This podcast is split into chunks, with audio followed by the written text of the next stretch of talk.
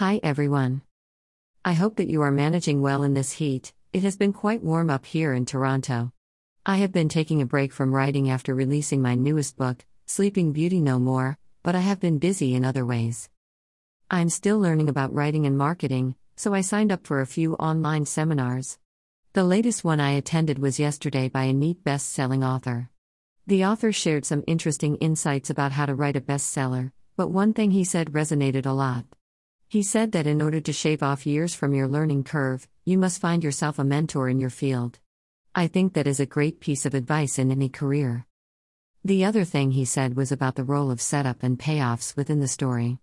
I feel that intuitively I have been including a lot of the things he said in his presentation, which was a relief.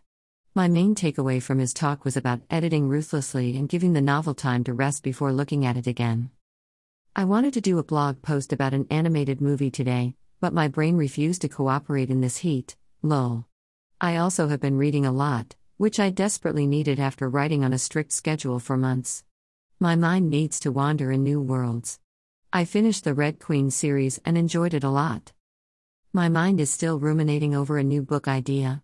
Namely, a Ice Queen retelling in a dystopian world. I haven't written anything like that before, so I am still brainstorming. I think the term is world building? It will be more complex than the setups I had in my previous novels. I will take my time with this one, but like I mentioned in my previous post, I already made the cover and selected the title.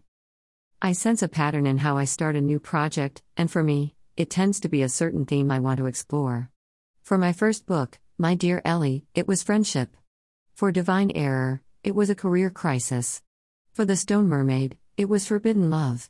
And the newest one brewing in my mind, a dystopian world. We will see how it pans out. Usually, even I don't know the final outcome. The weather is forecasted to be cooler next week, so hopefully uh, I will write the blog post as I planned. I hope that you are staying cool or warm, depending on your part of the world. Take care, smiley face.